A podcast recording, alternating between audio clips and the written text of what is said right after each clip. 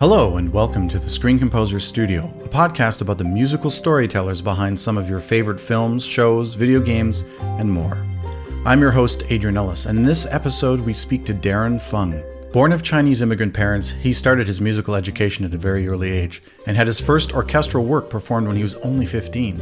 He eventually found his way to Montreal, where he studied at McGill University, and finally to L A, where he currently makes his home.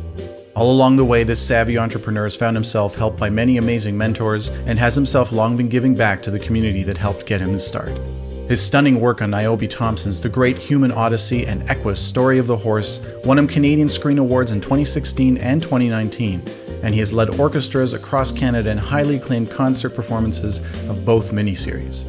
We chat about the intensity and pressure of live orchestral recording sessions and what it takes to pull them off, his work on a piece of music that could have made him the most hated man in Canada, the journey that led him to Hollywood, and his thoughts about living and working in the mecca of filmmaking and music.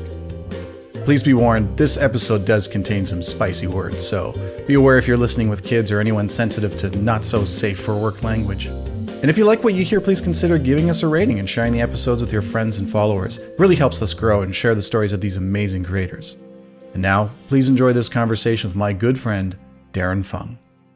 Darren, welcome to the Screen Composer Studio. Hey, it's great to be here, Adrian. Thanks, uh, thanks for having me. Oh, yeah, my pleasure. I've been looking forward to this talk for a long time because uh, not only is your journey as a composer for the screen very uh, interesting, but... Um, You know, you and I have been friends for over a decade, so I've got all the dirt on you.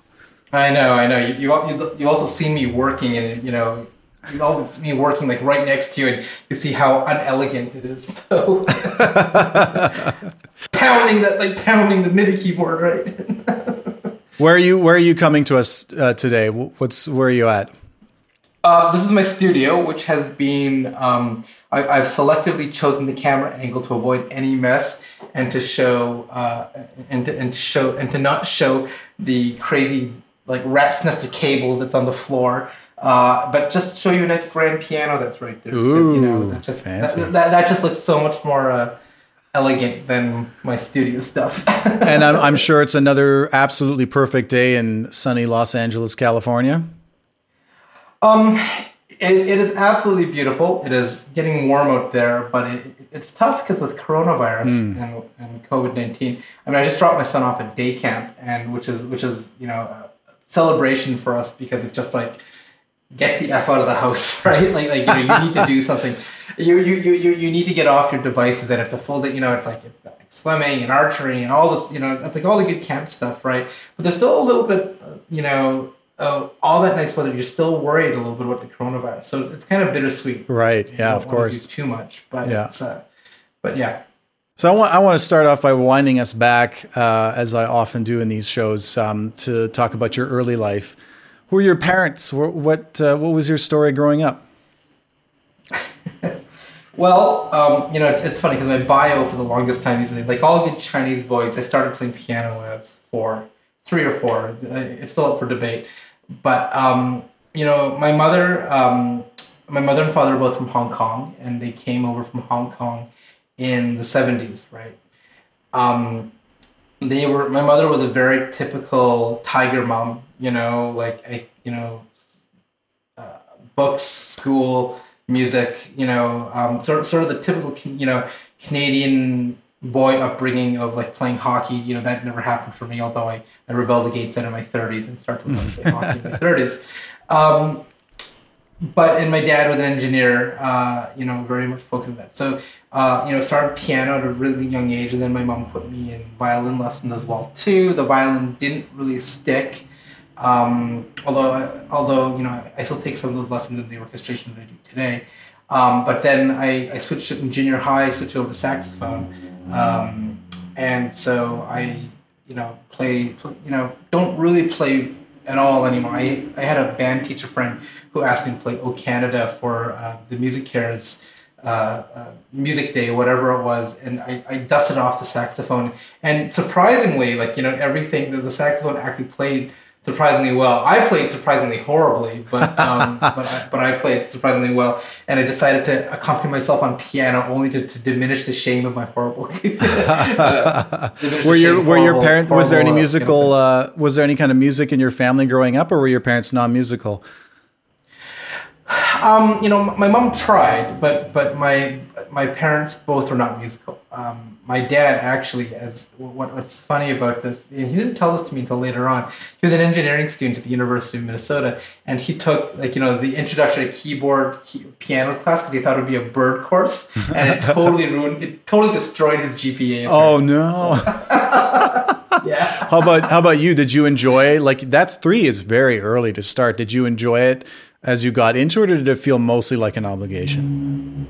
Um, I, I think for you know, I think there's a lot. There, there's definitely enjoyment to it, but there was there there was a certain sense of obligation to it, as right? Well too, right. Um, I think a certain point early on, and my mom was probably kicking herself in the butt for this. She she said, you know what? If we were we were a Chinese school dropout, she said, I'll let you drop out of Chinese school if you practice on piano, right? I'm like, yeah, you know, Chinese school dropout, right? Um, you know, I think at a certain point, like, you know, I think my mom was like, you know, well, if you don't want to do it, just quit because it's costing us an arm and fortune, an arm and a leg. But I think I was the one that was like, you know what, no, I'm not going to quit. I'm not going to let you have that victory over me. Um, and then it, it really started to get to something, I think, you know, pinpointing in high school, grade ten to eleven, where it really just stopped being a chore uh, and started being something really good. I was still lazy as F, right? Like I was very lazy. I was a horrible practicer and anything. It, it scares me a little bit because Andrew, my, my son, um, you know, I have to I have to practice with him, right? And it's still like the same battle that I was fighting. It's like, oh, gotta find time to practice. I don't want to practice right now, right now, you know. Um, but finding that time to practice, I think, or, or, or finding the motivation to practice was always tough. Um, I remember in my grade twelve year. Uh, my piano teacher, David Tutt, who I'm still in touch with, still, you know, just saw him as early as, as January, actually, when I, we were workshopping Equus in Edmonton. Um, you know, he looked at me, I think it's like maybe like two months or three months before my exam, and I hadn't even learned this whole Mozart, you know, the Mozart sonata that I had to do. And he's just like, Darren, you have to practice, right? And I think it was like, like shame is a really good thing for me, that like really good motivator. uh, because I, I felt I felt so horrible about it that I said, okay, I gotta practice. And I just I woodshed, right? I sat down and I woodshed the piano, and uh, and and you know I, I did a great exam, and you know I got a ninety on my A R C T piano exam, uh, which was really cool. And yeah, and then. In high school also, you know, there, there was saxophone and there was jazz, but there was also the Young Composers Project with the Edmonton Symphony Orchestra. So John Estacio, who, um, you know, one of Canada's uh, foremost uh, prominent classical composers, right? He was young, he was in his twenties at the time, and he was a composer in residence at the Edmonton Symphony. And so he mentored me through this project called the Young Composers Project. So at fifteen, I wrote a piece of music for uh, the symphony, for, for the symphony, right? And it was um, it was crazy because I did it all by hand, paper and pen. You know, like, like Finale had just started to come out, but it wasn't really something that was, you know, in the mainstream yet. And so, you know, you're learning how to do all this notation, all the transposition, and all that stuff by uh, by by hand. And um, there there was something that was really magical, I think, about as a fifteen-year-old kid. Hearing, like, you know, there's a sixty-piece orchestra on stage at the Jubilee Auditorium before the Windsor Center, and um, and just kind of being blown away by it, right? And then there's also something terrifying about just, like, all the questions about all the mistakes in your parts, right? You know, because it was all done by hand. Uh, but at the end of the day, it was just, it, like, that, that experience is probably the pivotal thing that steered me into doing what I do. But that is, I mean, you're jumping to something that is a considerable uh, achievement for anyone at any point. Is that first time in front of an orchestra? And I mean, what I'd love to know is like, when did you start composing? Like, when when did the first sort of inklings of like, I want to create my own music. I don't just want to replicate music that exists already. I would say roughly at that time, right? I think that I'd always tinkled around with creating your little ditties on the piano or whatever like that before that. But I never really focused on notating anything until I actually needed a portfolio to show them for the Young Composers Project, right? And so then, you know, uh, you know, I took some time to actually do that notation, right?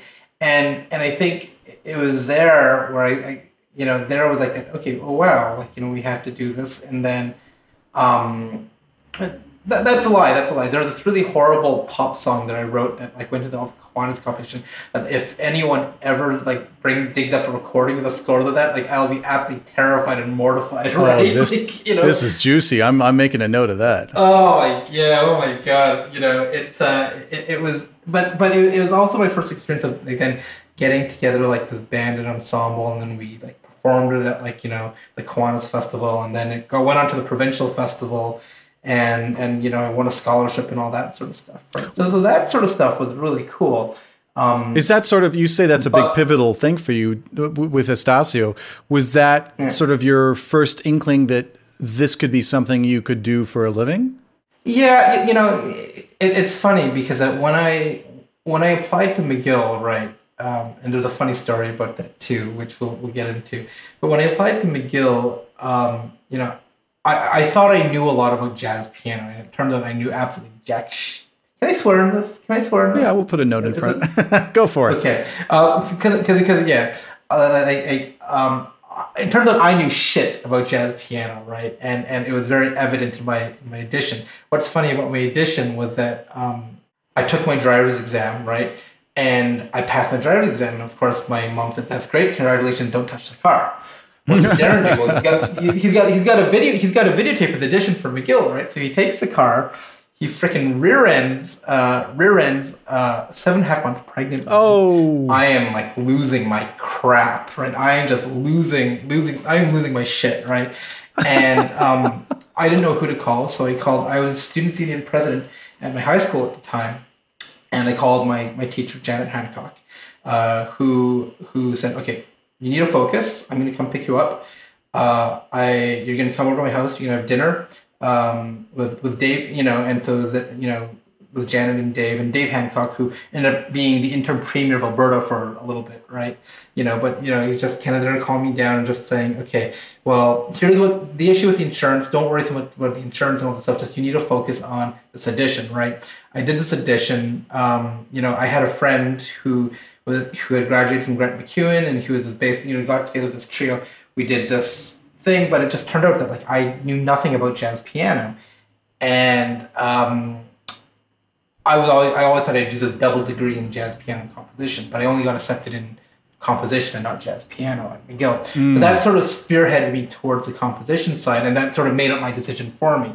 Um, which was fine, you know, that, that was great, you know, and I, I found that I really excelled at the composition stuff. But when I was at McGill, McGill sort of focuses on a very academic sort of composition, like a very avant-garde. Right, it's, yeah. It's, it's, you're, you're, you know, the atonalism, and, and I had never really discovered any of this stuff in high school, right? It was, uh, it, it was...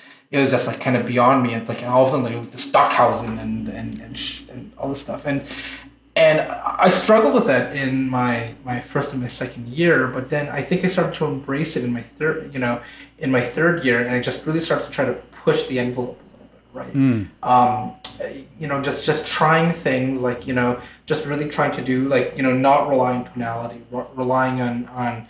Try to use extended techniques, but I think that whatever I did, one of the the, the key tenets of, of, of what I was trying to do, that the music had to be accessible, right? I think you can make very good music, to, like very good, good like, like music music that is um, will please the academics, but is also aesthetically pleasing. That, that like, mm. you know you can actually listen to, right? Like that's not just right. like, you know like screeches and wrong, and you know. So you know. My third and four, you know, third and fourth year, beginning of the fourth year, I was kind of had this very snooty, like ooh, tonality, you know, I, you know, walking around with like, sort of like you know, pompous, pompous ass. I remember, and, and, and John John Estacio, he always said that I always mentioned this. I, you know, uh, he was he had moved to Calgary for a little bit, and so Gifty and I visited him in Calgary, and I played him like you know my my my piece, this two piano, two percussion piece that I did, and um, and he pauses for a second, and he goes. Well, that was very McGill. That sounded very McGill, right? And wow. and it, it was, um, and but I, I think I realized sort of like you know as I was applying to grad school, I applied to McGill grad school, and I I got in, And I, you know, I realized that this isn't the kind of academic music that I want to do. Like, I, I don't, I don't want to write this kind of music. I want to write music that people like, that has melodies. I want to write for orchestra. I want to do all this stuff because that's the, that's the stuff I'm good at, right? And mm. so, about who are your know, who about, are your heroes? Like, who were you looking up to, or who were the models for what you wanted to do at that time? You know, I think I think John Williams was was, was obviously, you know, one of them. Sorry, I don't I don't know uh, that oh, name. Can you? Oh, John who? John who? Um, that's gonna bite me in the ass, I'm sure, right? Um, but also, um, you know, Tan Dun, who had just you know come off of Crouching Tiger, Hidden Dragon. Uh, mm. I really enjoyed his stuff. Um, you know, because I was still trying to to to, to latch on to.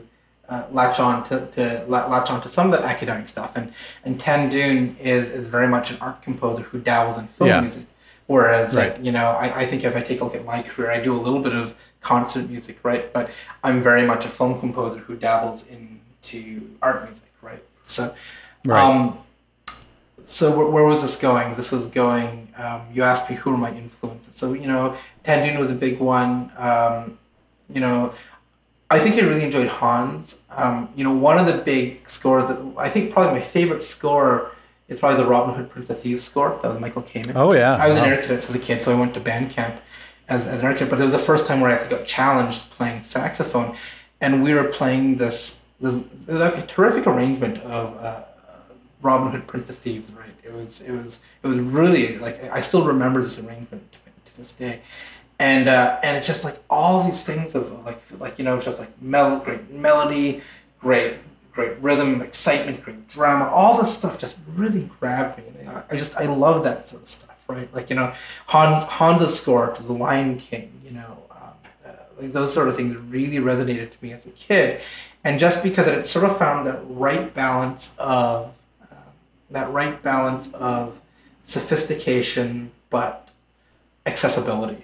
Mm. A, a lot of scores, I think, today, they for, you know you have this great orchestra, but you kind of forget like you know just some of those basic craft things like orchestration or like a melody or or like like a good solid hook, right? You know, like like a good thing that just lures you in. And I find that the scores that I love are the scores that just like you, you sing them over, back and over mm-hmm. and over again. Like you know, I really appreciate. Don't get me wrong. I really appreciate a great texture, a great. Uh, you know, a, a great texture, a great way of sustaining drama, all that stuff. But really what dr- what what hooks me into a great score is just a great melody, a great theme. I know that uh, for you, uh, mentorship, both uh, you as a mentor, but also the receipt of mentorship on your behalf has been very important in your career. How did you, or who were the people that sort of helped you on that track sort of yeah. while you were in and then post McGill? To sort of find your way into this new, you know, uh, career that you were moving yeah, towards. Yeah. So my my my fourth year of university, my, my prof Sean Ferguson, um, he you know he knew that the film thing was sort of something going on, and this was at the time of you know the Guild of Canadian Film Composers, as it was so known back then. The G C F C was doing a big thing in Montreal, and my prof said you should really go there and you should really talk to Pierre Danielle. And just just for those listening that may not know who he is, what's uh, what's his full name? Oh, so Pierre Danielle wrote. Uh, uh, so Pierre Danielle and his last name R H E A U L T. Um, he's he's won numerous Silken Awards. He's done lots of kids T V. Uh, the Smoggies, I think, was his big thing. Um, mm. So um, at the end of this, at the end of this session, and, and you know, it's very much a, a business session, which I absolutely, you know, at the time I thought music publishing was like, you know, publishing sheet music, right? That's what I thought music publishing was, right? um, but at the end of this, I just kind of say like, hey, um, you know, my prof Sean said I should really introduce myself to you, and kind, you know, I'm really interested in, in following this career path. And so anyway, so I got placed with Pierre Danielle, and he got these short films that had like zero money, right? You know, um, and we actually like we went through the process of scoring these short films, right? And we actually hired like a student orchestra, and he actually paid out of his pocket. I think it was like fifty bucks each musician, or something like that. But we actually you know did that together, and and that was sort of my um, it wasn't my first experience scoring with orchestra or anything like that, but it was like sort of my first project that I got a chance to do that, you know, with, with Pierre Danielle. I, I think where Pierre Danielle really stands out to me as a mentor was the business side of things, right? You know, like I said, I thought music publishing was like sheet music publishing at the time, right? You know, um, and, and, and, and just like, you know, any time that like I would have a contract question, I'd be able to call him up, you know, I would, I, you know, and, and Pierre Danielle introduced me to Victor, right? And then they also, for all the guild programming, they, they had engaged me as like the staff conductor for some of the Montreal orchestral sessions. And then eventually I took over those sessions and doing them, I took over, you know, I started doing the Toronto sessions, you know, and, and, and doing the Toronto sessions. And, you know, just, just to have these mentors and, and Victor, Victor Davies, bless Victor, I, I love Victor to, to death, but Victor would just kind of like, you know, he, he just knew exactly where to zing me to get to, to get me off to, to get me off my pompous high horse and to bring my bring my ego down to earth a little bit, right? And like, you know, yeah, using that that shame that works so well on you again. Exactly, right? And and it, it, it's funny because that like, you know, just think that you you know think that you couldn't um, things that you couldn't pay a million bucks for, right? But like, you know, like you're you're you're in a you know I'm in a session conducting and, and Victor just goes, you know, come, come, come over here, right? And he goes like, you know, want if you want them to pay attention to you and they're falling off beat, you know, don't conduct larger. Your your, your thing, you know, you, you your your thing is conducting larger. Conduct smaller. They'll focus. Uh, they'll focus on you more, right? And you go, yeah, shit, right? You know, like, yeah. so, so those are the kind of things. Pierre Danielle, uh, you know, got me. You know, he he he he he kind of got me onto the board of, of the Screen Composers because there was a vacancy, and kind of showed showed me sort of the ropes a little bit. And then, you know, he had me, you know, being in Montreal. Like I started off as sort of the coffee boy. Like, you know, I remember at these orchestral sessions, right? You know, just like bringing the big ass carafes of like coffee. Like those things are bloody heavy, right? You know, and like filling it up with water and, and, and, and all that stuff. I was very great, grateful when I could hand that off to other people, right? The the thing that I really valued about Pierre Danielle, um, and and this is something that I've taken into sort of my into my career, that like, you know, he always he always paid for lunch. Right, he always paid for lunch, right?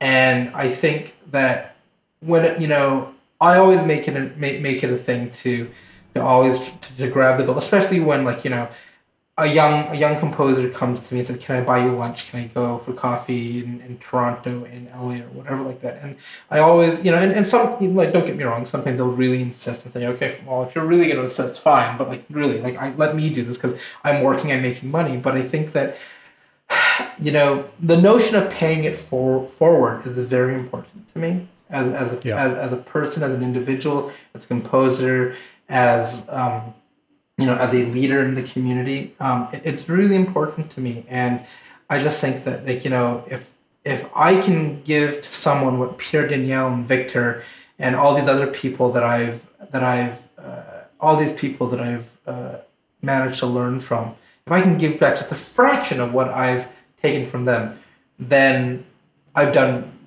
I've done all right. You know, I, yeah, you know, I'm that's doing great. It, so. so among our cohort, I think you have the most. You, you you have this very interesting balance that not a lot of people have, where you really are focused on the business side of what you do.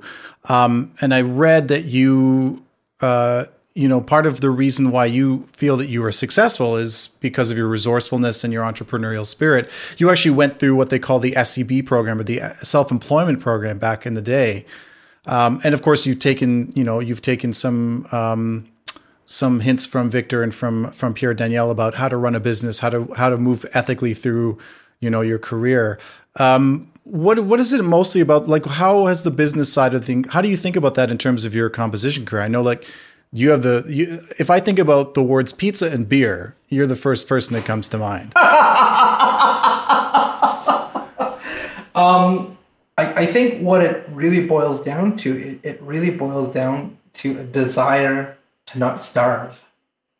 You know, it, it's like this survival mode. I remember Rob Duncan, uh, when I was at the ASCAP workshop, uh, I, I asked if I could go hang out at a studio and just like sit down and um and talk, and he he said that it was just like, you know, there's one thing that if you have like a day job, right, like, you know, if you're just kind of working and all your all your basic needs are met, you're not going to go, you, you're not going, you know, you're not going to work as hard. You're not going to realize that like this F up is going to cost you a lot, right? But all of a sudden, that when you don't know how you're going to pay your rent um, the next month and you don't have a job, it just makes you want that gig and want you to keep that money or figure out how to how to be sufficient, how to be sustainable as a composer. It makes it that much more important, right? And it, it kind of puts you in the survival mode. And you talk about the self-employment program, right? So the self-employment program, uh, for those of you who don't know, in Quebec at least, um, you got a small stipend and uh, small stipend for a year, but that stipend was enough for you to live on, right? And, uh, you know, you got healthcare and all that stuff like that. And that, um, you, what you had to do is you had to write a business plan, and you had to write a business, uh, a business plan to talk about how you're going to make, how are you going to make your business work. And you had to do sort of, you know, business classes for about a month, um, which were actually really quite good. Uh, they weren't, it wasn't like going to uh, school for business, right? It wasn't like that, but it was just very basic, like, you know, how to market yourself, right? How to, like, one of the most valuable things was accounting, right? Like just basic bookkeeping, a balance sheet, like how to read a balance sheet, like, you know, all these three things have to equal up, you know, um, and and those things were incredibly valuable. Frankly, like, you know, applying for the self-employment program, that's where this is going. Applying for the self-employment program was another way for me to make it sustainable, right? It was another way for me, mm. okay, I'm not making money right now, enough money to hold off to it. But if all of a sudden I'm making like, you know, what, twelve hundred dollars a month through this program, then, you know, that six thousand dollars I got for that online video game that I'm doing, I can now do that to buy a new Mac Pro instead of paying for my rent, right?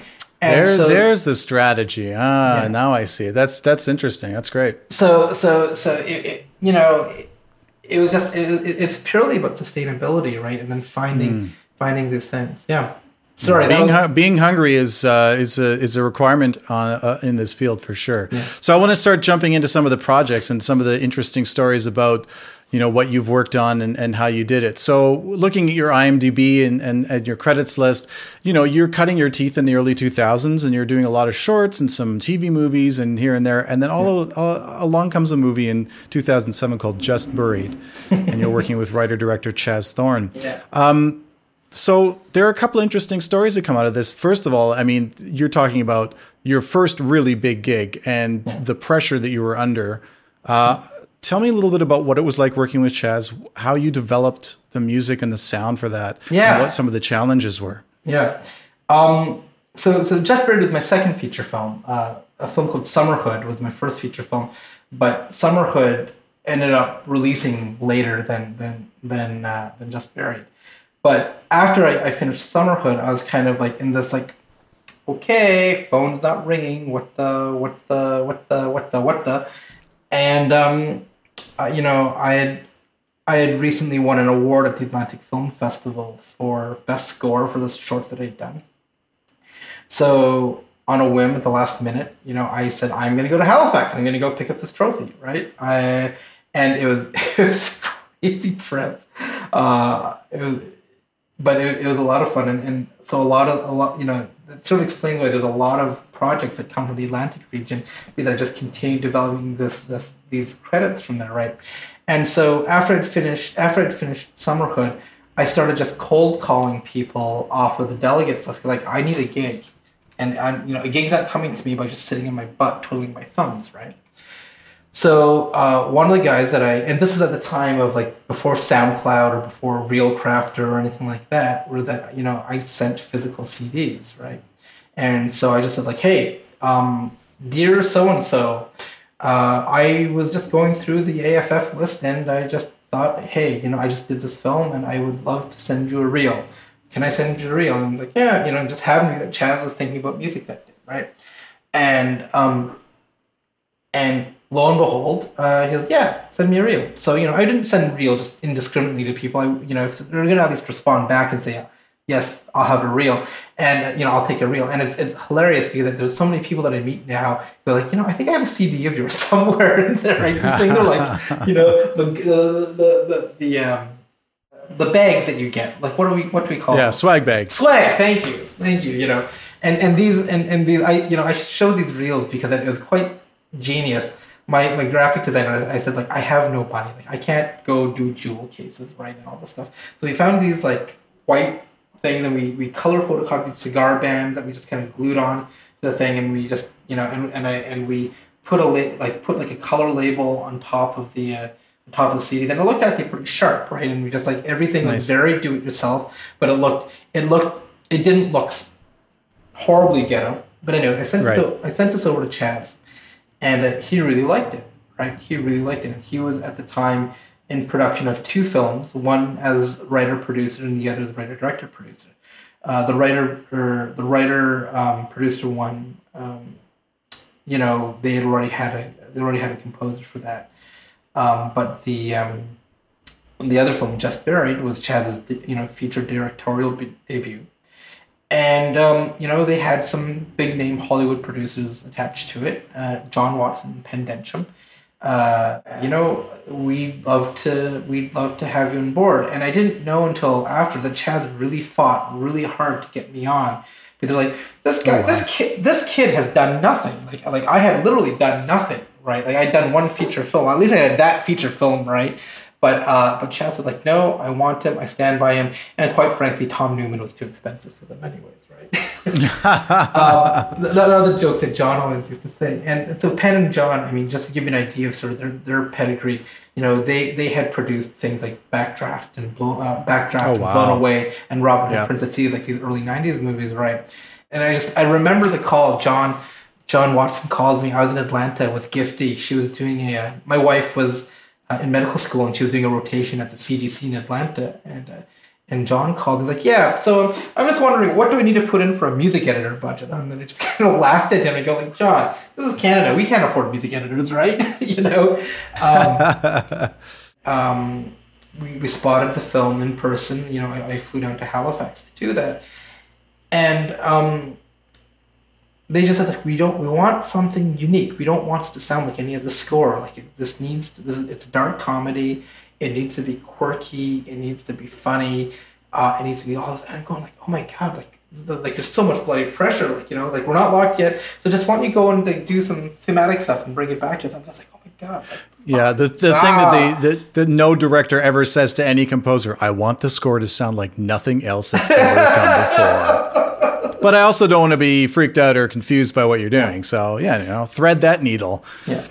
So, so one of the interesting things about Just Buried, so with the, so I sat with the editor, Chris Cooper, for, for a day, and uh, and we just we just started putting in temp music in there, right? Like, like, like it was interesting because I, I was helping with the temp process, and we just we, we, we just put a whole bunch of stuff that we thought was was was working really well, and the common thread of it was that it was very percussive, with a lot of plucked things. And pit stuff and all that, or just like, like hitting and all that. So I go, okay, well, what what instruments are plucking and hitting and all that stuff? Like, okay, well, harpsichord, pizzicato strings, harp, celeste, you know, cymbalum, like, you know, hammered dulcimer, like all just I just get just, just throwing all this stuff in my in, into my sequencer and just kind of coming up with like it's gotta sound unique, it's gotta sound unique, it's gotta sound unique, and so I just came up with something, and that became the palette for Just Buried, and they loved it. They loved it. It was the most hmm. terrifying, like, you know, it was like three days, like, why the fuck aren't they getting back to me? Why the hell aren't they getting back to me? And then, and then, and then, and then Chaz is, sorry we haven't gotten back to it, but we just want to say, we loved it. We loved it. I'm like, oh, good. Oh, wow. Thank God. Oh, thank God. Oh, thank God, right? Josh Josh Tinsbury, who, uh, my, my good friend and who's the recording engineer on that one, uh, he was still a student at McGill when he, when I brought him on to do this. And he, he, he showed his microphone list to... Uh, his professor, Martha uh, Martha DeFrancisco, and it was like, you know, xylophone, or so like marimba and, and vibraphone and harpsichord and piano and celeste and, and all this stuff like that, like eating all the stereo pairs. And Martha was like, certainly he's not using all of those at once. And he's like, yeah, sorry, kind of am, yeah. You know, but it was it was it was just a, you know, fantastic experience. You know, went to Prague to record that, and uh, and you know. It, that that score was very pivotal in, in, for me because that it um, it got me my agent, right? You know, right. Um, John, uh, we're, we're sitting at the mix in Halifax, and John looks at me and goes, "Do you have an agent?" And I go, like, "No." Uh, you know, you should meet, you should meet Michael Gorfin, right? And I kind of go, I I kind of do this, right? And I go, like, yeah. who can get me a meeting with Michael Gorfain? And uh, and for those who don't know, Michael Gorfain is of the Gorfain Schwartz Agency, one of the biggest composer agency yeah. on the planet. Well, they rep that guy. Who were we talking about earlier? John? John? John, uh, John Johnny Williams? Somebody? Yeah, Johnny I don't know. Somebody. Yeah. Um, and, and and anyone who knows me, and probably, you know, eighty percent of the people who are listening to this podcast will, will know me somehow, know that I'll I'll I'll schmooze a brick wall if it'll get me a gig, right? and, and, Indeed you will. And and, and and hear this offer of, like, getting in a, like an in into an agency just, like, came completely unsolicited, right? Like, you know, completely unsolicited.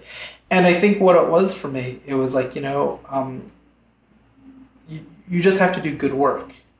You have to do good work, right? Um, uh, I, I think that there are... I've been really fortunate in my life that I've just had, like, a plethora of fantastic projects to work on, right? You know, I've had a couple of I've had a couple of projects that I'm like, yeah, yeah, you know, I'm not going to shed any tears when this is done, or, or, or, or and it's not even like it's not even the fact that, you know, the project was good, the personality sometimes, you know, mm, right? Yeah, yeah, yeah, whatever, like that, right? Um, but I think, you know, the one thing that I, that you try to do is you just always try to make sure that whatever you, whatever it is that you do, if you do good work, people will always speak well about that, right? And that's the best that's the best best word of mouth that you can get. That's great. So, so that that outgoing call from John to, that got you the uh, the the meeting with Gorfain was a good outbound call.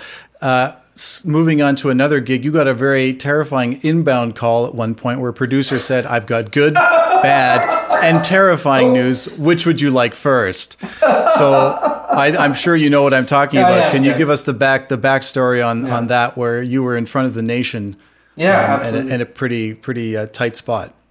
So so Josh, Josh Tinsbury, who we um, you're talking about, my engineer that I brought to Prague with me, um, he... Um, He was working at. Uh, well, he started working at C T V at the time, as one of their as one of their uh, mixers mixers, and he also did some work in. Uh, well, he mostly actually did work in sort of creative app development, like like technology. He could explain it a hell of a lot better than I could, but he was a very talented individual. And he said, "You really should meet Michael Noonan." I'm like, "Okay, Mike Noonan." Um, you know, and so so Michael was sort of the the the head of Post Sound at C T V, and he introduced me to all sorts of interesting people there, including people at T S N. Um, the gentleman there at the time, Eric Neuschwander, um, just a really good friend, really great producer, but just, you know, um, just someone who really looked out for me. And so I sort of got into the I sort of got into the um, rigmarole at T S N for their little featurettes. And it's one little featurette for the Vancouver Olympics called Journey to Vancouver. I sort of blew them out of the water because it, I had, I literally had like no budget, you know, and we did a remote recording overseas again. And uh, and we, we just gave them this orchestral score. And again, it goes back to this whole like blow them away, just like gives them good work speaks really highly. So fast forward, you know, a few months later, they're like, okay, we really want to redo the theme to N H L and T S N, right? I'm like, oh, this is this is cool, cool, right? And so I had done this. The the, the version that they had was, was sort of, you know, nineties, like, you know, electric drums, sort of, you know, um, and so so we had, I, I had given them this sort of dark, this dark like uh, gladiator, turned it major into minor, and then like, you know, all this kind of weird stuff. There's a sort of like this this punk rock sort of thing, and they love and and and. punk rock orchestra thing, and, and, and they loved it. And then all of a sudden, I'm on the train coming back from, uh, I think it was at some sort of guild meeting thing, right? Uh, no, it was it, it was it was um, cultural diversity or something. I was sitting in for Victor, I think. Coming back and train uh, from Ottawa to Montreal, and my phone was exploding. It was like, you know, uh, uh, C T V buys right to the Hockey Night in Canada theme song. And I'm going like, Fuck. Fuck. That means, like, so, so what I was thinking, that means like they're not going to use my they're not going to use my theme anymore. Like they're not right. going to use this yeah. theme. And you like, just lost Fuck. your gig. I just lost my gig. Right? Like, God damn. Right. And then I'm on the train, and then Noosh calls me, and he goes, um, "I've got good news, bad news and terrifying news. Which one do you want first? And I just go like, ah. And he's like, well, the bad news is, or or wait, wait, the bad news is that we just bought the rights to Hockey Night in Canada, and we, uh, you know, we don't need your thing. Good news is we still want to work with you. The terrifying news is that we want you to rework the Hockey Night in Canada theme song, right? And so I am, I, I, and, and I just kind of go, oh my God. And I'm like, you know, I am this twenty-six-year-old kid, right? And I'm kind of going like, uh, right? And, you know, like at the time, like this spat between C B C and Dolores Claiman, you know, bless her, was, was very public. Like it was like on the front page yeah. of the Globe and Mail. And I'm trying to explain this yeah. to my agent, like Maria, the L A person, like, yeah, so I have to redo the theme for Hockey Night in Canada. You know, she's like, okay, so you're rearranging a theme. And and she, and she's like, uh, so what's the big deal? Like, no, you don't get it. Like, this is like, if I, if I fuck this up, the country will hate me. The country will hate me, right? And, um, and so anyway, so we, we um, it was, you know, it was by far at that time the biggest project that I'd ever worked on. You know, the, the budget of just, you know, hiring essentially what was the Toronto Symphony and everything but name. Um, you know, we didn't buy the name rights, but we hired the T S O, all the players and, and all the stuff and, and, and just like the logistics of all that as this twenty-six, twenty-seven year old. And then all of a sudden, like, you know, telling T S N or telling T S N and like, you know, negotiating the contract, you know, you're dealing with like the, the vice president of legal affairs for C T V and you're like this like kid, right? And you're going like, um, I really need you to wire that money to my account because that the trucks, you know, the recording truck is not going to go there unless we get that. And this whole thing we're doing in like forty-eight hours is going to like burst, right? And it's, it, it amazes me how how fast uh, corporate Canada will work when you light a fire under their ass, like saying this whole thing will be canceled if you don't wire this money into my account, right? You know, and, and, you know, and it was just like, you know, it was remarkable to have a, the, the, the, the resources that we had to do that gig, right? We brought in a mobile truck, we rented a concert hall, we rented the T, we hired the T S O, you know, we, we did all of this stuff, right? And, and you know, and, and to do these sort of arrangements, and then so we, we redid the arrangement of the original nineteen, uh, I think it's nineteen the the sixties. I can't remember when it was, but you know, the original Dolores Claiman thing. And then I got to have a little bit of fun and do all these sort of like mm-hmm. variations on them. Like I did this like cowboy version, I did this another like this punk rock variation, I did this like you know, um, uh, I did this James Bond version, and it was actually that, really that cool. was my favorite. The dark, mysterious James Bondy version. The, the James Bond, you know, and, yeah. and I, I think when we were doing the, the punk rock version, Mark Millier, the, the senior V P at T S N, um, you know, I was like busy conducting and all that stuff. So he walks into the live wire truck, and uh, and and the orchestra's just not feeling this thing. Like they're just not getting it right. And he like the first thing he's walking on, they're just like, what the F is? Like, what are we spending? Like, oh, you know, no. two hundred grand. It all worked out and everything was great, right? But um, but it was it, it was certainly um, grace under pressure. But what, what what I will say is this, um, you know, to, to tie everything up with a nice bow, as I, I like to do, um, whatever, however big the orchestra is or however small the ensemble is, there are certain tenets of scoring to picture that remains same the same no matter how small or how big your ensemble is.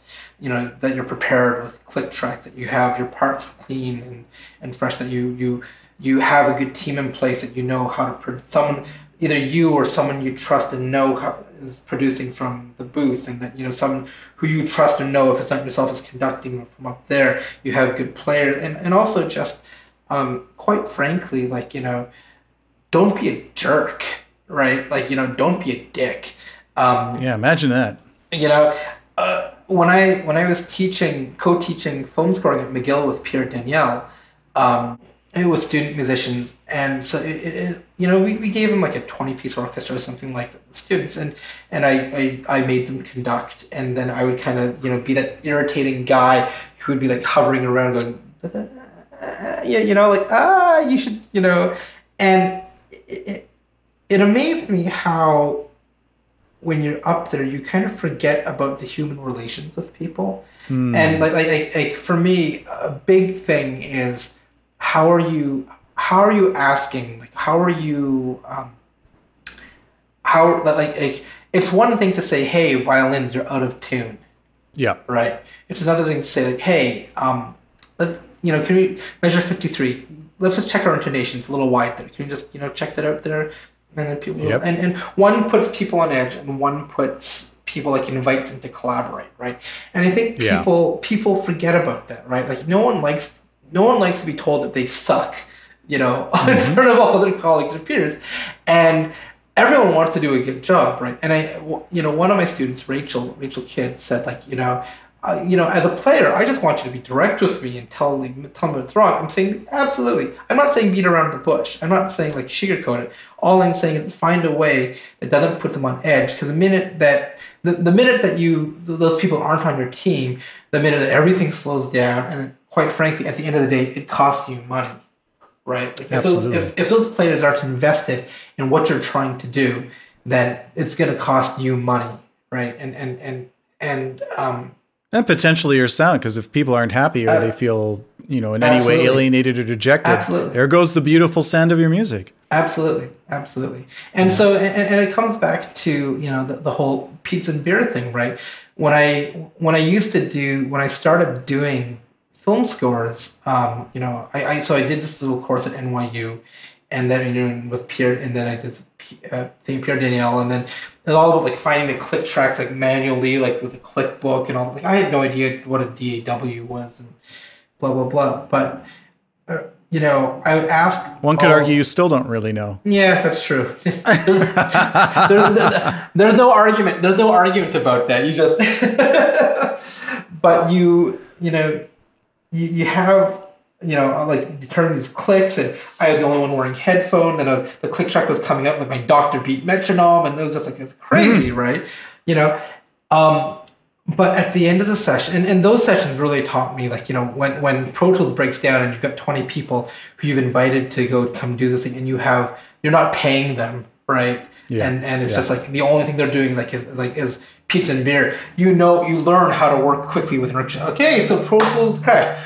Fine, let's just do it without Pro Tools and let's rehearse this. Like, like the, the thing of death in a recording session is when um, people are just sitting there and they, they, they sit there, they start looking at their phones, they they they just they start slouching, they start reading, and they're just not doing anything. Like that's when people start disengaging. And I think yeah. the goal as a conductor and as a uh, As, as quite frankly, a, pro- a project manager is to keep that level of engagement high, to keep the energy high, so so that there are will, people are willing to, to put forward their best, right? And sometimes yeah. that means like, okay, well, everyone's kind of getting sleepy. We're not going to do that long whole note cue now. We're going to go throw an action cue in there because they're going to sit up straight and they're going to shit. They have to engage again, right? And, yeah. and so it, it's about reading those sort of things. This podcast is brought to you by the Screen Composers Guild of Canada, celebrating its fortieth year in twenty twenty. The S C G C is a national association of professional music composers and producers for film, television, and media, whose mission includes promoting the music, status, and rights for film, television, and media composers in Canada. Special thanks to the SOCAN Foundation for financial support.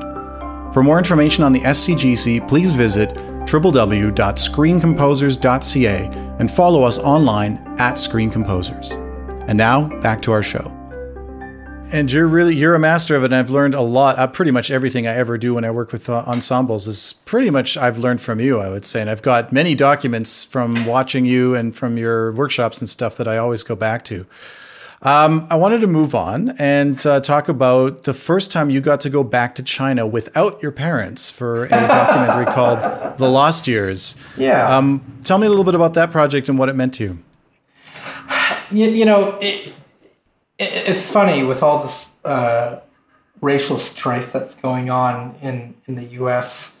Um, you know, in this job, you don't really get a chance to, um, as much as I'd like to, celebrate your your your roots, your cultural roots, your identity. Mm. And and I think growing up in suburban Edmonton, as you are are very well aware of, you know, at the time that we were growing up with.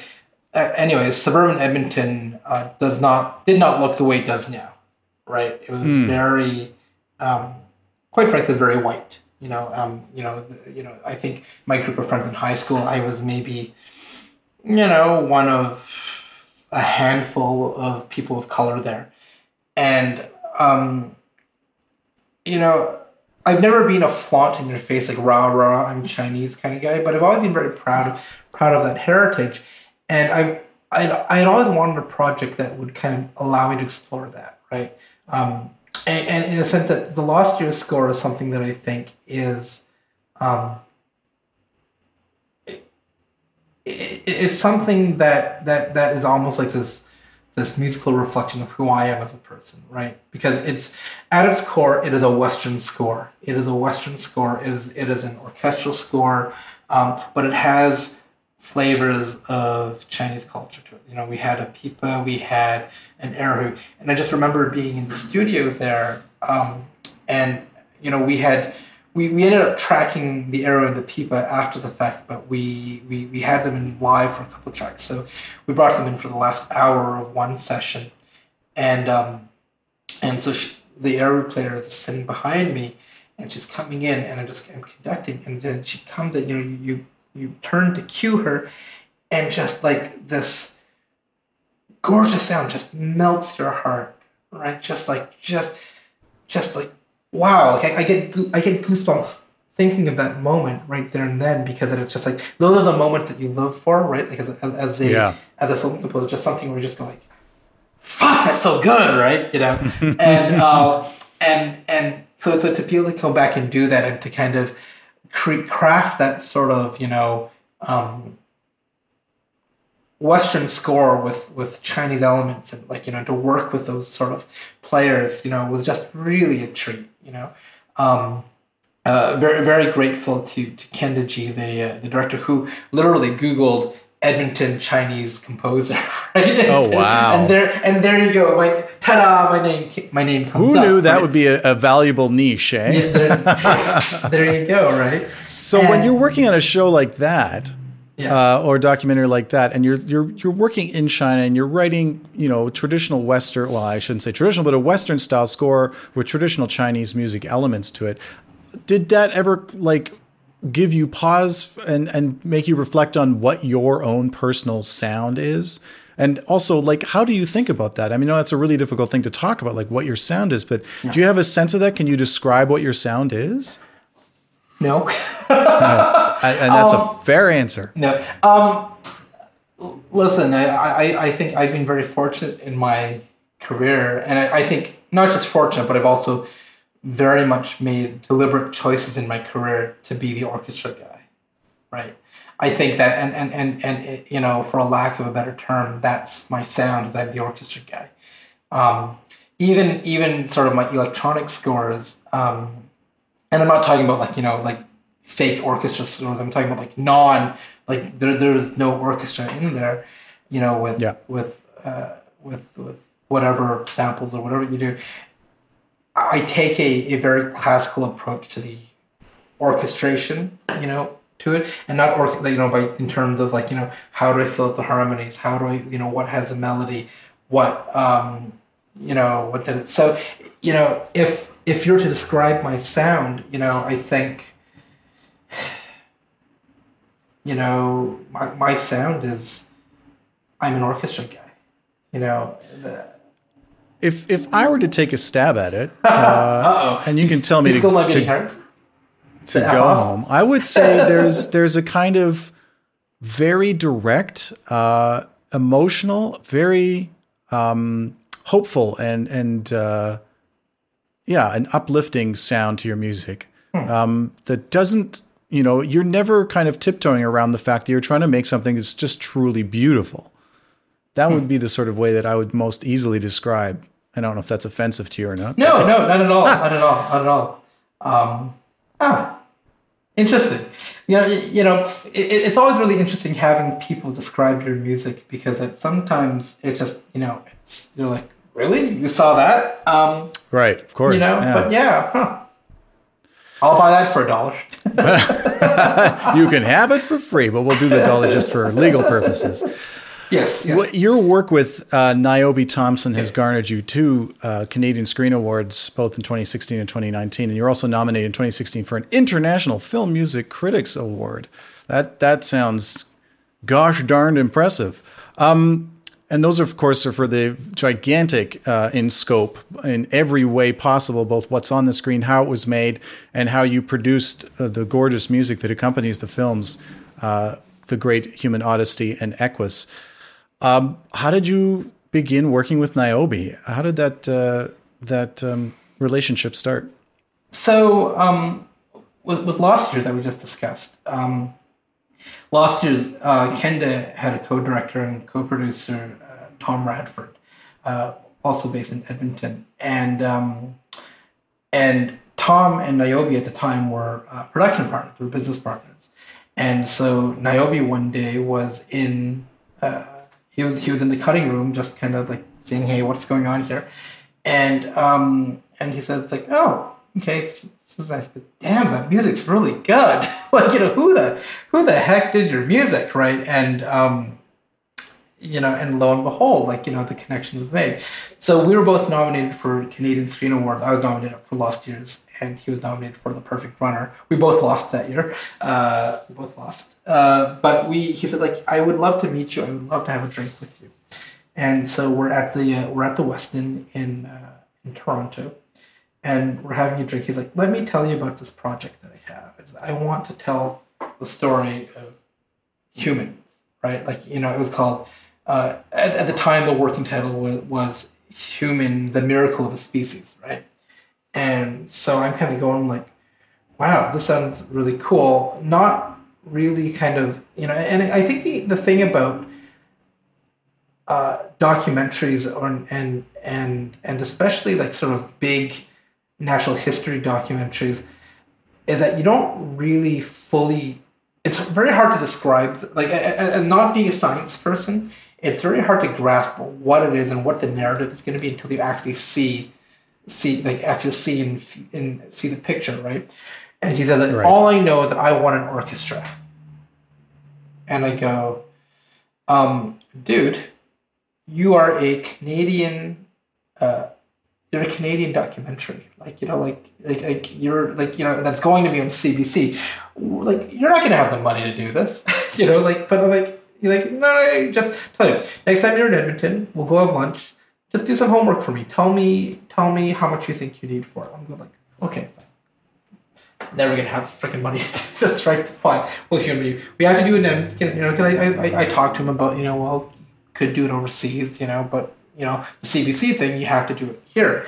And um, he's like, just come up with a budget, you know, and then let's just see if we're... So I, I, I gave him a number, and and I said, you're going to need at least, and this is not including my fee, like at least one hundred thousand, if not more, one hundred twenty-five. And he goes, yeah, that sounds about right. Yeah. And I, I kind of, my, my, my jaw dropped, and I kind of got like, you have you you have the money for that? Like, uh, you know, and, and, um, and he said, yeah. Don't worry about it. We'll did did it you feel like, oh, wow, the scope of this, like the vision he has. Yeah. If he's thinking about that and he's thinking like that in terms of the budget and what he's trying to produce, did you go, this is going to be huge?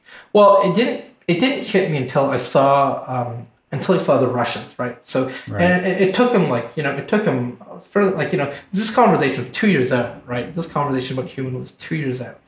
And so he, he brings me into the cutting room and he showed me Russia does this. It's just a stunning, stunning, stunning uh, uh, thing of these of the Siberian um, indigenous warriors jumping across ice floes in the Arctic, right? These are just raw. They're not color corrected. It's not cut, edited, or anything. And I'm just like, and I'm looking at this, and I'm going like, that's amazing. And they go, how the how the hell did you shoot that? Right? It's like a dolly yeah. shot, like in the middle of the middle of freaking Siberia, right? Like Iceland, yeah. Siberia, and like it's, it's just. You didn't, I didn't realize how, holy crap, like, like, I think it was at that moment that you go, I get it now. I get it, you know? Um, and, and that's also the moment that we said, like, you know, I, at risk of sounding like a pompous ass, right? um, which happens quite often, I assure you. Um, you, you, you realize, like, you know what? This is going to be huge. How can we...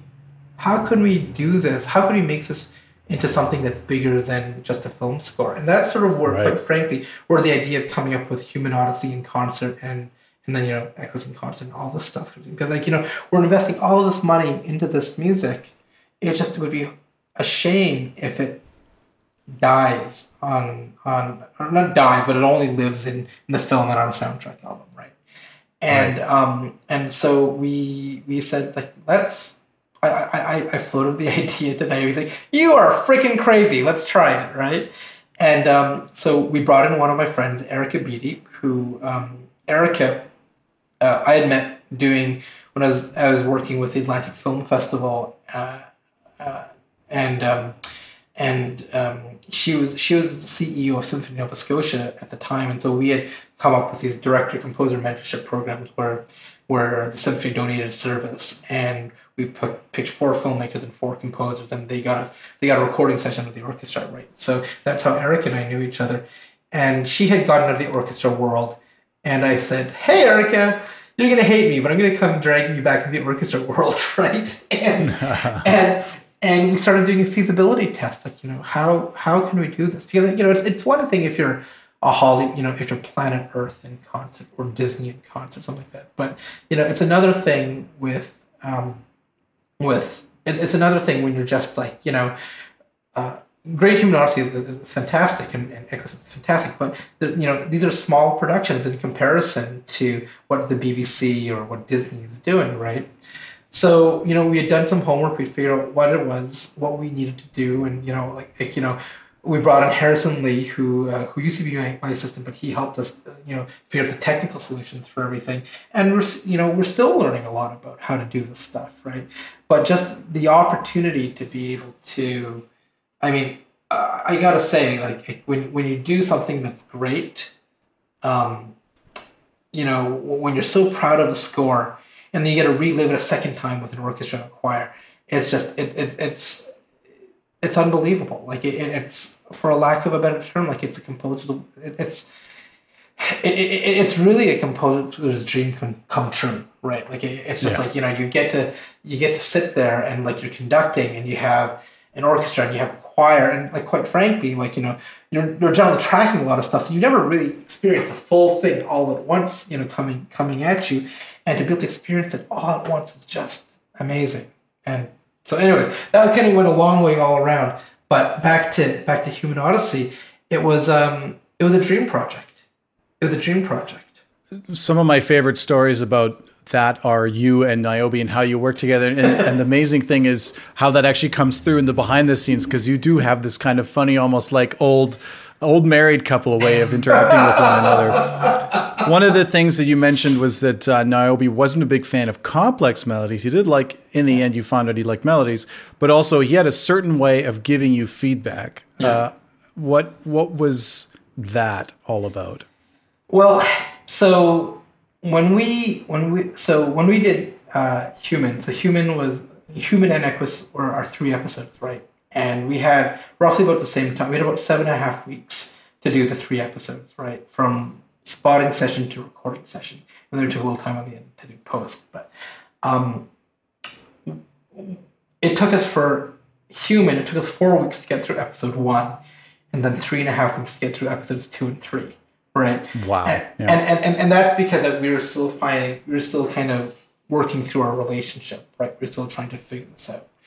Um, And it's funny because that you know, Niobe is is um, he he knows what he wants, right? He he's actually like he he's he's a fantastic collaborator, right? Because that he everything you want from a everything that you want from a director, you want him to be respectful, but you want him to not spill like not be in love with the temp music. But you want him to be able to spill out, like, a, you know, emotionally what he wants. Like, to the point, like, his spotting notes were so detailed, we didn't actually have to go through an actual spotting session, right? Oh, wow. To, to, to act like, like, like, like, just, like, the notes were just, like, bang on, right?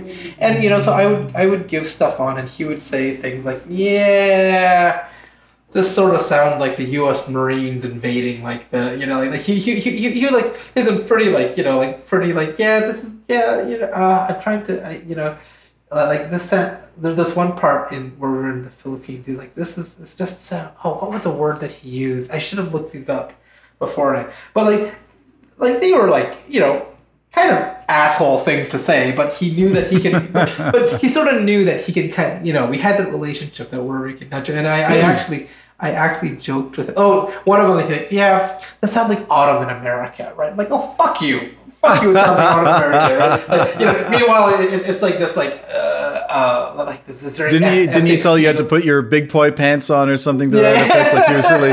Just like really kind of direct stuff. Yeah. I guess he found that shame button that works with you so well, right? Right, right on, right on. But I think uh, it all it all I, comes back to that. It does, it does. But but like he he he knows how to get the best out of his team. And it's just like, you know, we, you know, both projects were difficult. Like they were yeah. not easy, but. Yeah. Also, to have someone who has the faith and trust, and, and quite frankly, where the resources isn't, isn't an issue, right? Like, you know, where it's like, you know, I don't need to worry about, like, you know, to give you an idea with, with Human, uh, I had budgeted for a forty-five minute episode, I had budgeted about twenty minutes of music per episode. About halfway through, about week four or seven and a half, we go, Niobe, we have a problem here. Episode one was thirty minutes of music. And it looks like we're in episode two, and it looks like it's about thirty minutes. Like, you know, we're talking about fifty percent more music than yeah. what I had budgeted for. So we need, and, and like, and, and of course, this isn't like you're at a recording studio where you just book more time the day afterwards, right? You know, this is this is a concert hall where we are in at this date and we're out at this date. And then you have the union contracts. And he's like, okay, I hear you. I'll call you back. Let me find some more money, right? And, and and you know, he just said, all right, this is what we can do. I pulled money from here. I pulled money from there to do this. And just to have someone that really has that that much respect for the music and for the process. It's you know, literally antithetical to most stories that you hear about this kind of yeah, stuff where, you absolutely. know, however much it costs to make the movie, you've got that much money, again, for the advertising budget. Yeah. And if yeah. you ever suggested that maybe the music could need a little bit more massaging or a little help from the budget, there's no way you can find that. There's just it's not going to happen. Yeah. So and, that's and that's a big vote of confidence. It is. It is. But but you know, it's a vote of confidence, but it's also just a testament, I think, to to Niobe as a as as a creative visionary. Right? Yes. Like, you know, he has he has an idea of what he wants, and he knows that he's got to spend money for it, and he knows that he's got to treat his people right. You know, like, like you know. Like I, I, I feel really blessed to count Niobe as not just a collaborator, but just as a really good friend, right? Like just like you know, we've we've we've had many drinks and many dinners together, and just hung out, and just like you know, I feel I know him very well. He knows me very well, and um, and and to have that sort of symbiotic relationship is just like that that that's what you live for, right? That that's and to have yeah. someone just say like, thank you, like you know, like this is great, thank you, like that's that's amazing, yeah.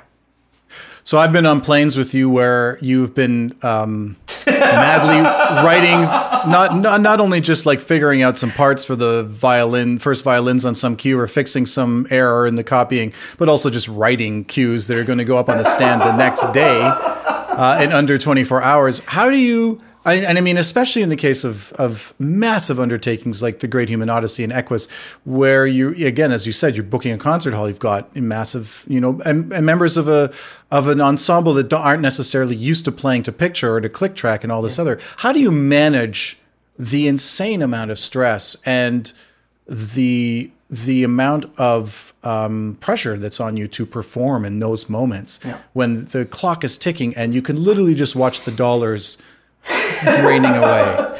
How do you how do you manage all that? Um, well, first of all, it's a good time to say thank you to my wife, Gifty, for putting up with all my shit. Because she she she, cause she says I can be quite nasty when I'm like really under stress. Um, but and, and she's amazing for all the support that she gives me. But um, I I think the big thing is to keep to keep in mind the big picture, right? That you have to be at a certain point here.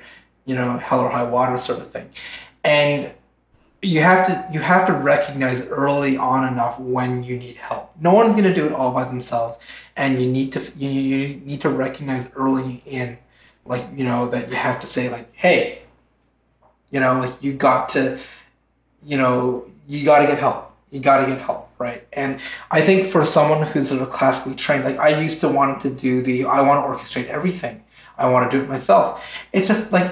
For seven and a half weeks to do one hundred ten minutes of music, there's just no way you can do that, Right? There's just no, and like, you know, going back and forth. And so I think that you have to find a workflow that allows you to keep control and to live with yourself as a creative, but also allows you to say, like, you know, um, it allows you to keep your sanity and get sleep, right?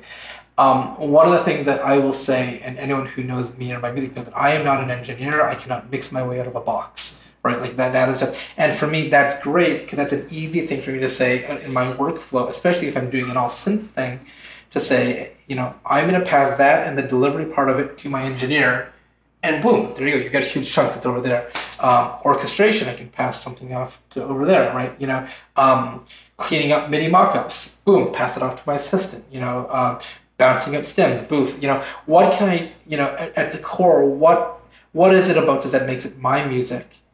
And then how much of it realistically can you can you keep doing yourself, and how much do you have to pass off to other people? And I think that you um, you really have to recognize early, and, and you won't recognize until, like, you know, a couple projects in, um, when you're in shit. Like when you're yeah. like when when when you're when you're in trouble, um, you know I have I have a new assistant right now. Well, he's not that new, but I have an assistant document right now, and he helped me on this last documentary that I did. You know, we had an orchestra as well too, and on our debrief, I said like, like you know because I, I think that he wanted to do all the orchestration on his own, and you know we ended up having to call in people at the last minute, and so and, and that you know everything worked out and it was fine, but but. The debrief, I said, like, I would rather you, you need to recognize early on in, you know, this, this is a sign of sort of a mature composer, right? It's like, you know, it's not about, all of a sudden, it's not about trying to save every penny and, and keep it for yourself, which I think as young composers, because we, we don't have a lot of money, um, we're trying to, to, to keep a lot of it for ourselves. But it's also, it's, it's also realizing that, you know, you can't go, go, go, go, go, go, go, go, go all the time. It's just, it's not sustainable, right? And so understanding means to recognize, recognize when you might be in trouble, when you need the extra help, and bringing them on in yeah. on early enough so that when you hit that line that you're not screwed, right? So I think that's... I, one I, thing it's... I think that, yeah. Sorry, one thing that's always impressed me, watching you on the podium... Uh, conducting and managing the whole session, both for yourself and for some of the work that you've helped me with, is that you have a you have a, a very keen sense of, um, I guess, what you'd call an eighty-twenty principle. You know where the, what side the bread's buttered on. You know, you know what you need to get right now versus what is what the big picture is, as you said, yeah. right? So one of the common phrases I often hear you say is, "Okay, we have to move on."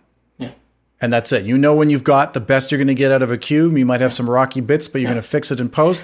You have, you know, thirty more minutes of score to get to, and you're going to be truly screwed yeah. if you don't get yeah. ten minutes of your most yeah. prime stuff. Yeah. yeah, absolutely. And and and and you know, the other part of that, and what I will say is that you know that you also have to have a team that you trust, right? Because and quite mm. and, and, and quite frankly, um, sometimes um, sometimes you don't know, right? Sometimes sometimes. You're like, you know, and you have to have someone in the booth that's like, hey, you got to pick up the bass here a little bit. Like, you know, you have to have people, like, you know, I think it's not a one-man show. And I think anyone who thinks that, that they need to, that they can carry the weight of all that on their shoulders is dead wrong. And they're just going to find themselves in trouble. Like, you know, they're, they're going to find themselves um, in a position where they're, where they're not going to be able to deliver. Like, I, I think... You need to be able to, like, like very much so, like, in, in the, like, I've, I've seen recording sessions where the composer's conducting, they go back in after every cue to go check. And I'm just like, oh boy, they're, yeah. they're losing so much time. It's like, you hire these yeah. people to do a job, let them do their job.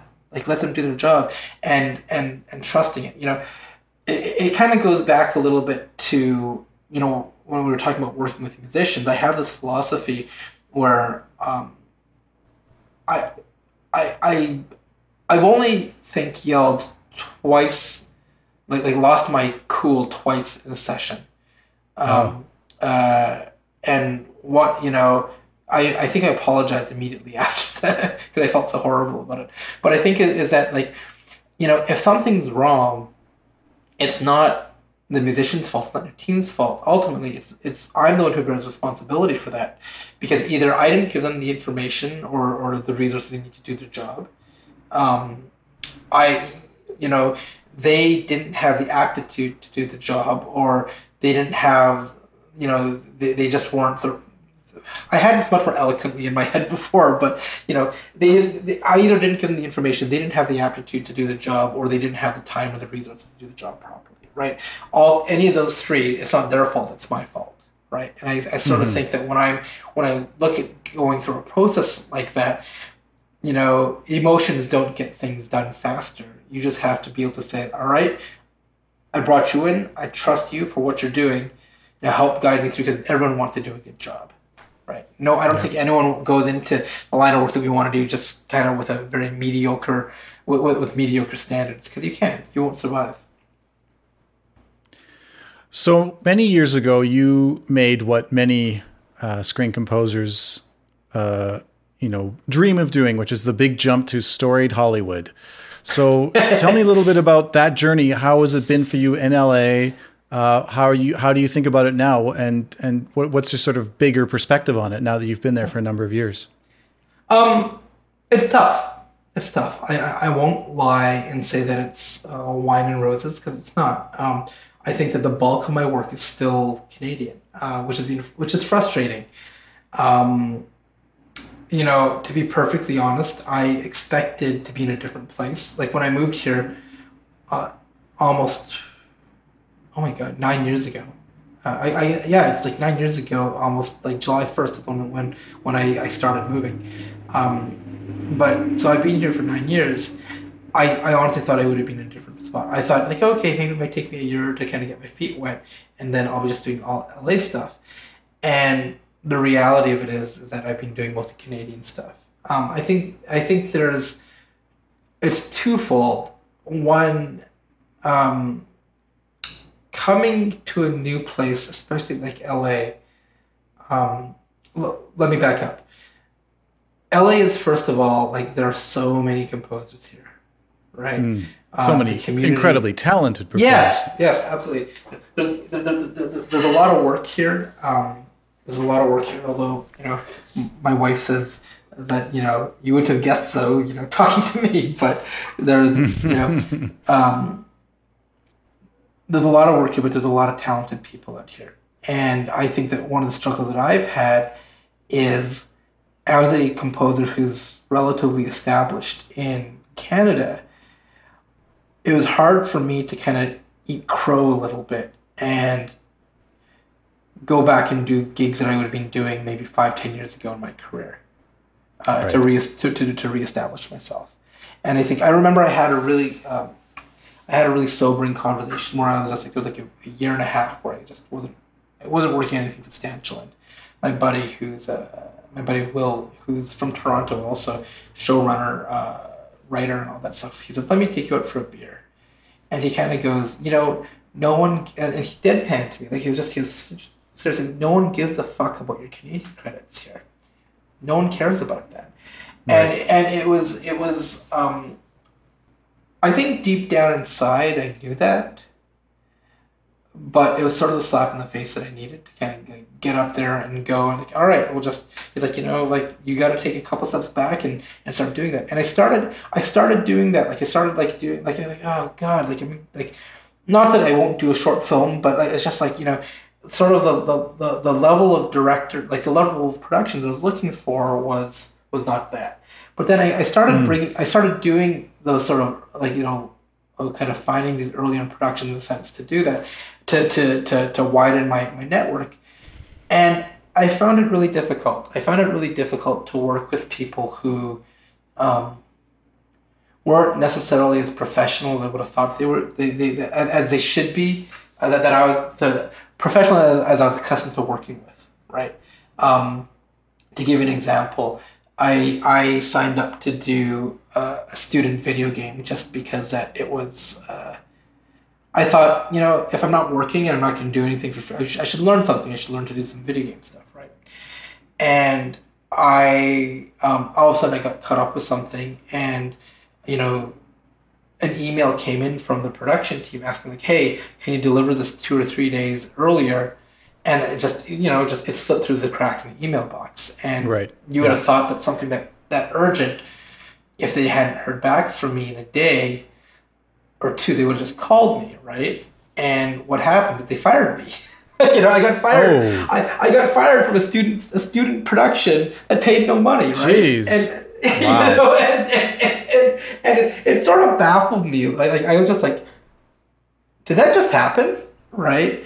And and and and, and that was kind of like, I don't know if I can go back and sort of sort of like, you know, the same sort of professional courtesies and respect that you're expecting from season, that you're used to from season team members. You're just not getting that at that level. And I also think that because that L A is is sort of the land of broken dreams a little bit, but also because the filmmaking is so much more, for lack of a better term, democratic here. Like, it's like, you know, in Canada, you're looking to get some sort of telefilm funding or some sort of government funding to do it, and there's sort of that that that that that line here. I think people will will will beg, borrow, and steal twenty, thirty thousand dollars to make their first feature film. And and which is commendable and all that, but it also means that there's a lot more people doing it, and there's a lot more people who, um, for, who not who they may be talented at doing it, but they don't haven't had, they haven't had the uh, the professional. They, they haven't been taught up. They don't have the experience. They they don't have the experience to be a professional. Right, right. Like to, to, to treat people well. The, the, the little thing that you, you take for granted, right? Yeah. Like, you know, why are you why are you giving me why are you giving me a cut? Like, why are you giving me a cut with temp music? Why are you giving me why, why are you giving me a cut where I can't take the temp music where the temp music is baked down? Why aren't you giving me time code? And it's like, you know, or why are you you know why are we even like you're you're not paying me anything? You don't get to keep the copyright on all that stuff. Like, you know, just right. Those sort of battles that you're just like, you know, you, you don't want to fight.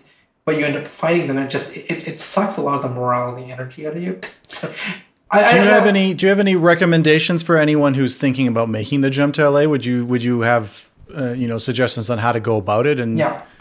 Yeah. and find more success with it? I think you need to be. Um, there's there, there's two things that'll say that. I think the earlier on in your career that you do it, the better, um, because that again, like you know. Um, I wasn't willing to go into like you know a ghostwriting position or an assistant position, or go into or, or, or do sort of you know, you know, uh, lesser films through that. And I think that when you're younger, we don't have sort of the success that you've seen in before. It's a lot easier to do that, right? It's a lot easier to to kind of build your career from scratch only once, as opposed to doing it twice. So that, that's the first thing that I would say. Um, the second thing that I would say that it's a very lonely place, especially if you're working from home, right? So that if you if you have a network here, that's great.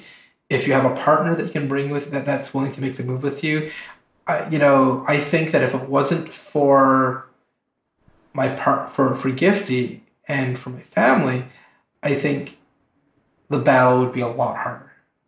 Um, mm. Just because, I mean, two things. I mean, there's the financial, the financial stability part of it, but it's just the emotional stability. I always say that, yeah. you know, uh, you know, you know, and this ties back to the self-employment program.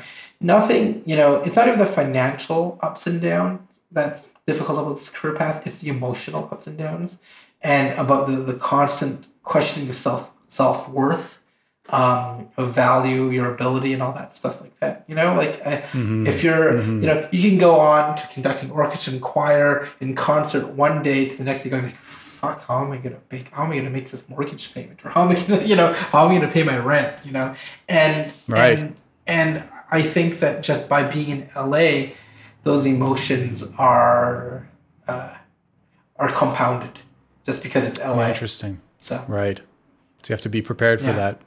How do you think about being a composer these days for the screen? Um, are there things that concern you? Are there challenges that you think about? Uh, are there things that you think not a lot of people or not enough people know about uh, in terms of where we're at as an industry? I get really scared about how you're going to make a decent middle-class living as a composer. Um, mm-hmm. I think... You and I are very lucky in the sense that we were sort of part of the uh, the the last part generation that really got and, and you and I you know we never we never really fully tasted the fountain of of, of, of P R O royalties. Right? we, we we got a good taste. Um, you know, Adrian and I we Uh, we did Canada. We did the music to Canada A M uh, until they shut it down. And, you know, for a few years, we had some incredible financial stability there. And then all of a sudden, it went poof, and away it went. Yep. Right? And I, I think that with the with uh, the O T Ts and with the streaming services, um, you know, I'm hoping that the the the royalty ecosystem will balance out. But the notion of making, like, you know, you know, I know composers off of shows that, quite frankly, aren't,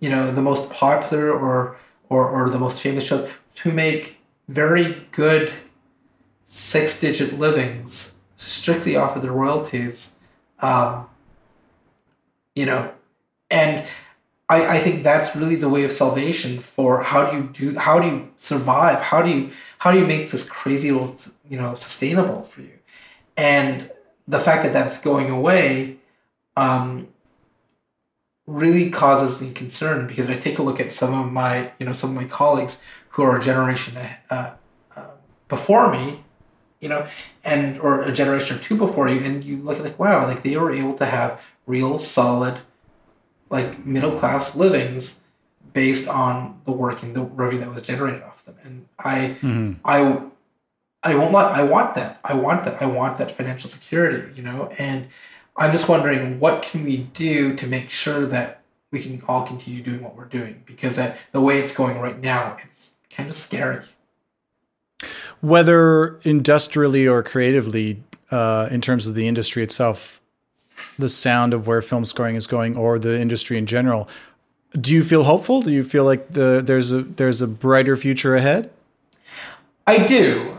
Um, I do, because that there's, God, there's so much good content out there now.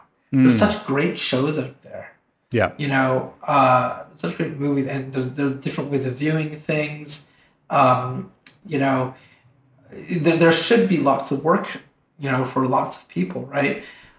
Um, one thing, you know, not, not to go back to doom and gloom, I mean, I think I, I get a little bit worried about the sort, of, the sort of Hollywood system of five composers take everything, but then they have, like, these minions of, like, you know, twenty ghostwriters working for them that uh, that do that. And it's just like, you know, why can't we all just be honest about it and say, like, no, I'm not doing the work, someone else is doing the work, and give them the credit and let this let this ecosystem grow for people, right?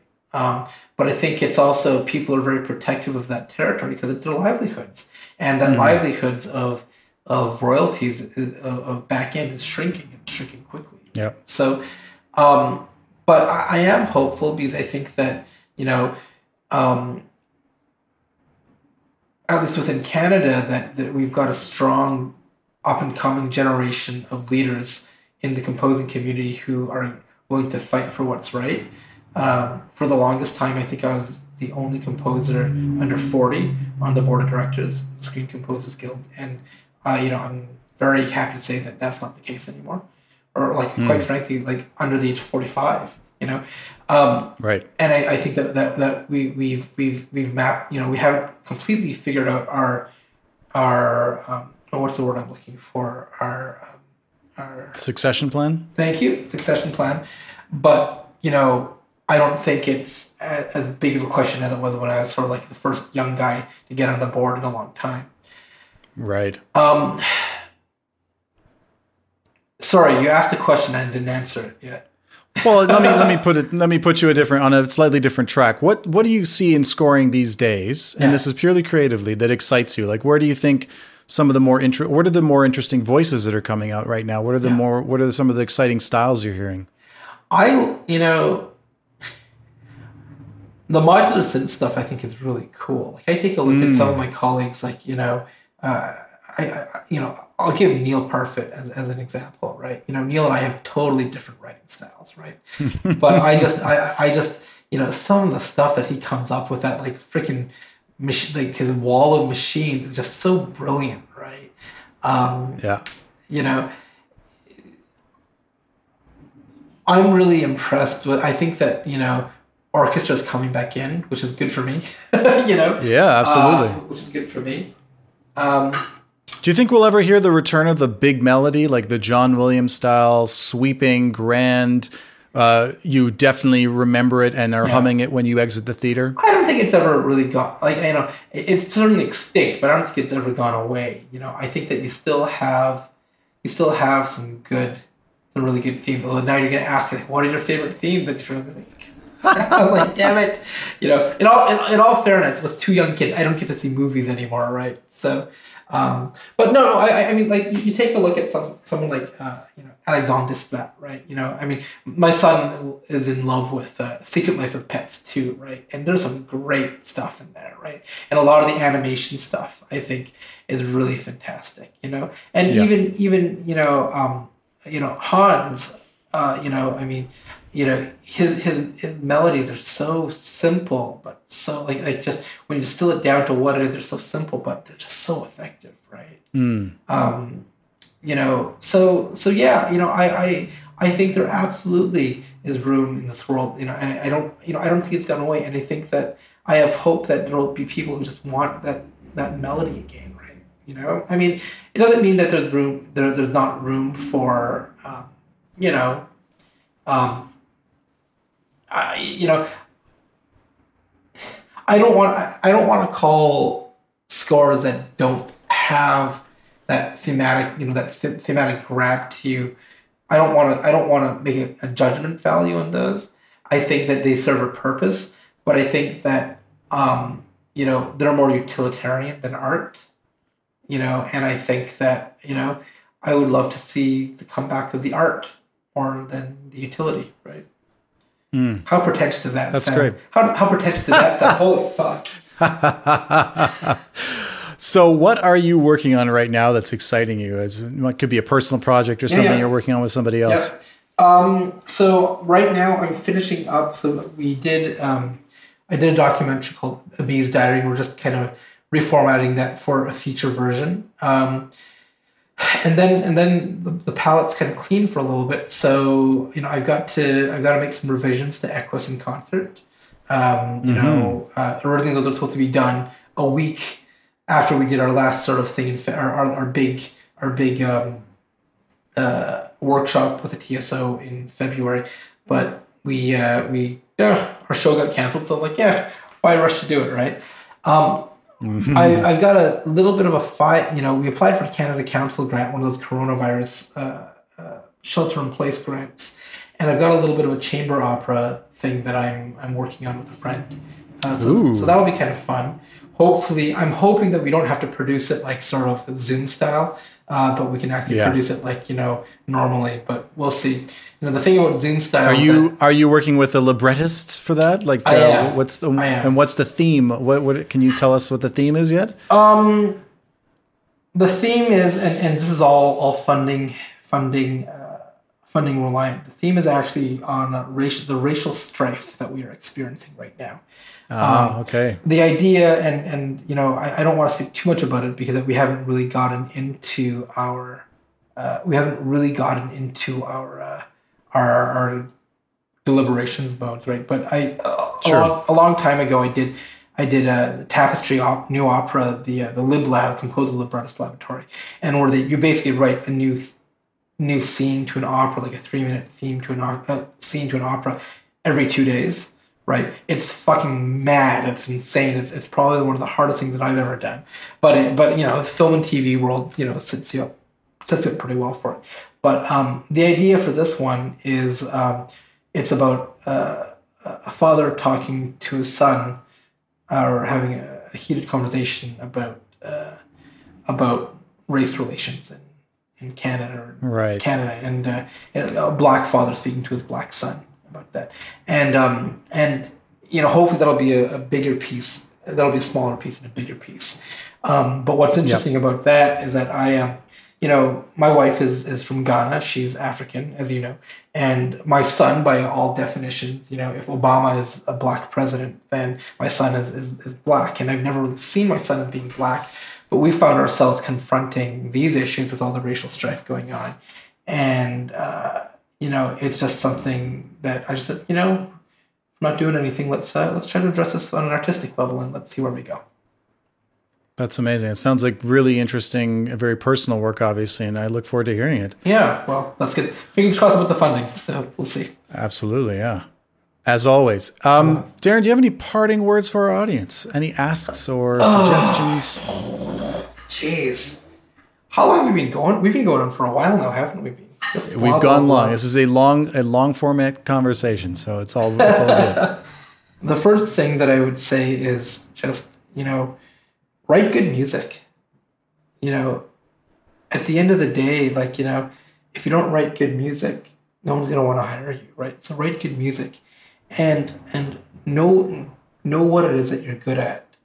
Um, I think for the longest time, you know, I tried to be you know try to be a jack of all trades. And some people, like, and I, I know some composers who are legitimately good at being chameleons and just being like jack, and, and that's their sh- that that that's their thing, right? But you know, no one's gonna hire me to do a hip hop score. God help them if they do, you know. But um, Lord knows you know, we tried. that that shall never find the light of day, yeah, I'm assuming. Yeah, yeah. Um, but you know, know what you like, know what you're good at, and, and celebrate that. You know, and it, it's really, I, I think it's really hard to say that when you're struggling to get a gig or the next gig, and you just want, you're just so hungry that you'll do anything to get anything, right?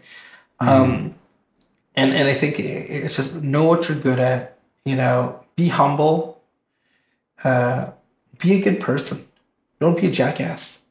You know, uh, um, there are, there, there, there are things that have happened uh, in my career that, you know, I've been really grateful for good people. And I've also been really upset by people who've been jerks, you know. Mm. And um, I just think at the end of the day, you know, I feel like I've been really lucky to get where I've been in my career, because generally I've been a good person.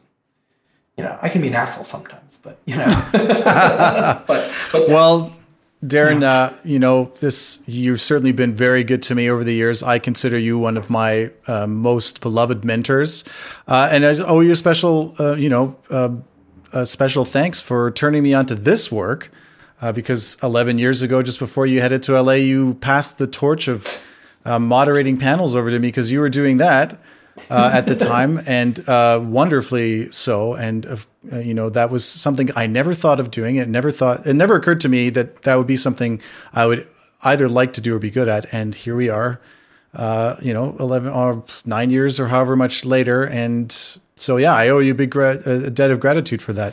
Darren, this has been enormous amounts of fun. Thank you so much for being so candid and open. You're a terrific, kind, and generous Uh, person and a fantastic, wonderful composer. And I hope people go and check out all of your work, especially Equus and The Great Human Odyssey and all the other great stuff. And I wish you nothing but the best. And I can't wait to hear what's next for you. Thank you so much, Adrian. It's so much fun doing this with a friend and a colleague that I just have so much respect with all too. So thank you. Brilliant. We'll see you soon. See you soon. Bye. Thanks for listening. If you enjoyed this conversation, please consider showing your support by giving the show a five-star rating and sharing the episodes with your friends and followers. The Screen Composer Studio is produced by myself, Adrian Ellis. Graphics and post-production assistance by Nick Grimshaw. Special thanks to our managing director, Tanya Dedrick, as well as Charlie Finley, Elizabeth Hannon, and Gagan Singh for their support. For more information on the S C G C, please visit w w w dot screen composers dot c a and follow us online at Screen Composers, or reach out at t s c s at screen composers dot c a.